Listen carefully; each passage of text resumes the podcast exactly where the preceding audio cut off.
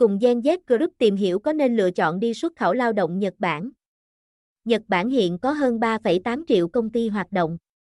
Trong đó hơn 90% là các doanh nghiệp vừa và nhỏ nhưng có bề dày lịch sử lâu đời.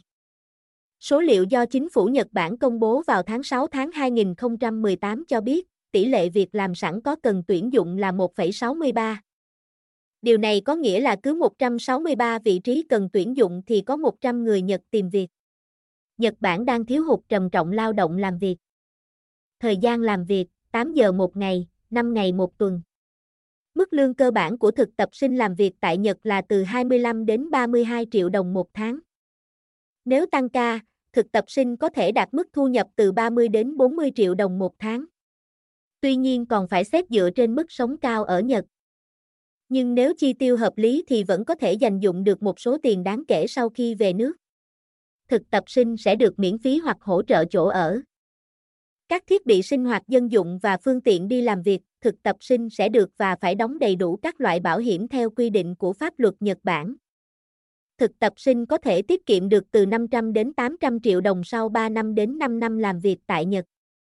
Ngoài ra khi trở về nước, thực tập sinh sẽ được nhận lại tiền thuế thu nhập mà họ đã đóng trong thời gian làm việc tại Nhật.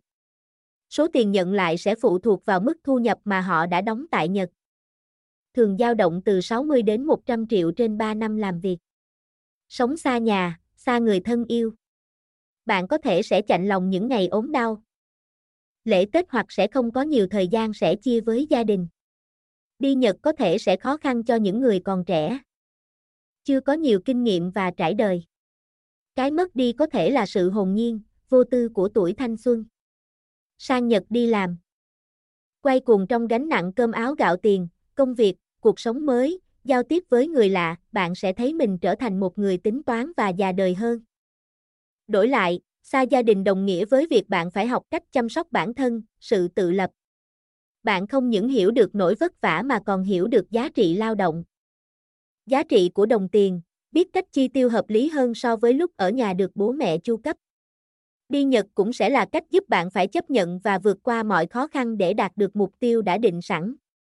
Phải học được cách vượt qua áp lực, từ đó chín chắn hơn trong suy nghĩ, trưởng thành hơn trong cuộc sống và định hướng công việc phù hợp trong tương lai. Làm việc với tác phong công nghiệp, đúng giờ và tuân thủ mọi quy định của công ty đề ra. Họ cũng có văn hóa xem nơi làm việc sẽ là nơi họ gắn bó suốt cả cuộc đời. Vì vậy họ sẽ nỗ lực hết khả năng của mình để cống hiến cho công ty, cho khách hàng và mong nhận lại sự tôn trọng. Nếu bạn có suy nghĩ sang Nhật làm việc nhàn hạ mà lương cao thì sẽ rất khó để hòa nhập với công việc và có được 3 năm làm việc suôn sẻ tại Nhật Bản. Sang Nhật làm việc sẽ vất vả. Bù lại bạn sẽ nhận lại xứng đáng với công sức bỏ ra. Vì vậy, việc chuẩn bị tinh thần và tìm hiểu kỹ về đặc thù công việc và môi trường làm việc đóng vai trò rất quan trọng trong quyết định đi Nhật làm việc. Hiện nay có rất nhiều doanh nghiệp Việt Nam có vốn đầu tư nước ngoài hoặc các doanh nghiệp liên doanh Việt, Nhật ưu tiên tuyển chọn những người đã từng làm việc tại Nhật Bản với một mức lương khá hấp dẫn. 3 năm kinh nghiệm làm việc tại Nhật sẽ trở thành một điểm nhấn ấn tượng khi bạn về nước và đi xin việc trong các công ty này. Sống ở một quốc gia phát triển và nền văn hóa đặc sắc, thực tập sinh sẽ có những sự thay đổi tích cực về lối sống và tư duy, trở nên kỷ luật hơn. Năng suất hơn, nâng cao tay nghề do được tiếp cận với các thiết bị sản xuất hiện đại, giàu kinh nghiệm hơn trong công việc. Rèn luyện về tác phong làm việc, biết cách tiết kiệm và có lối sống lành mạnh. Với những nền tảng này sẽ mở ra nhiều cơ hội việc làm sau khi về nước cho các thực tập sinh, khởi nghiệp làm chủ. Xin việc trong công ty Nhật tại Việt Nam, làm giáo viên dạy tiếng Nhật hoặc nhân viên thông dịch, khai thác khách hàng. Ít nhất, bạn sẽ không phải nằm trong vòng xoáy kiếm tiền, không có nhiều tích lũy hoặc lo lắng về tương lai như trước khi đi Nhật.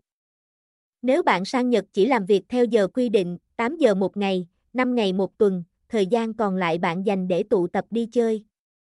Đi mua sắm, hẹn hò yêu đương, nhậu nhẹt, chơi game, cờ bạc thì chắc chắn bạn sẽ mất hết.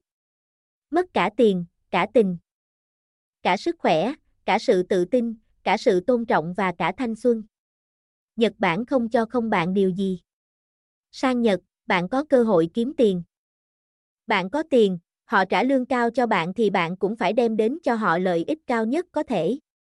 Sang Nhật, Bạn có môi trường để học hỏi và trưởng thành thì cũng đồng nghĩa bạn phải đánh đổi vài năm tuổi trẻ xa nhà và vất vả. Đây chính là cuộc sống. Mà cuộc sống đôi khi chính là càng mất nhiều thì càng được nhiều hơn. Và những cái được từ những mất mát sẽ luôn bên mình. Trở thành giá trị của riêng mình. Xuất khẩu lao động Nhật Bản cho bạn rất nhiều thứ ngoài tiền. Cái bạn mất đầu tiên có thể là mất tiền. Bạn phải bỏ ra một số tiền vài chục triệu để được sang Nhật làm việc. Nhưng sau cái mất ban đầu đó bạn có thể sẽ có được rất nhiều thứ như đã nói ở trên. Để rồi 10 năm, 20 năm, 30 năm hay 40 năm sau, bạn có thể không phải bỏ một đồng nào ra để xin việc, bạn có thể tự kiếm tiền bằng chính sức lao động của mình. Bằng những gì đã học và đã tích lũy được trong 3 năm ở Nhật. Mục tiêu lớn của xuất khẩu lao động là giải quyết việc làm và đào tạo nguồn nhân lực khi trở về nước có thêm tay nghề. Nếu đi Nhật chỉ đơn thuần là kiếm tiền thì sẽ rất lãng phí 3 năm đi Nhật và lãng phí nguồn lực hậu xuất khẩu lao động. Nếu đi Nhật chỉ đơn thuần là kiếm tiền mà không đầu tư cho việc bổ túc khả năng ngoại ngữ, kỷ luật làm việc trong môi trường quốc tế và đặc biệt là rèn luyện và nâng cao tay nghề thì chính các bạn sẽ là người gặp khó khăn trở ngại khi về nước. Bạn không thể dùng cái mắt đi làm việc tại Nhật trở về để yêu cầu mức lương cao hơn so với mức trung bình mà doanh nghiệp có thể trả.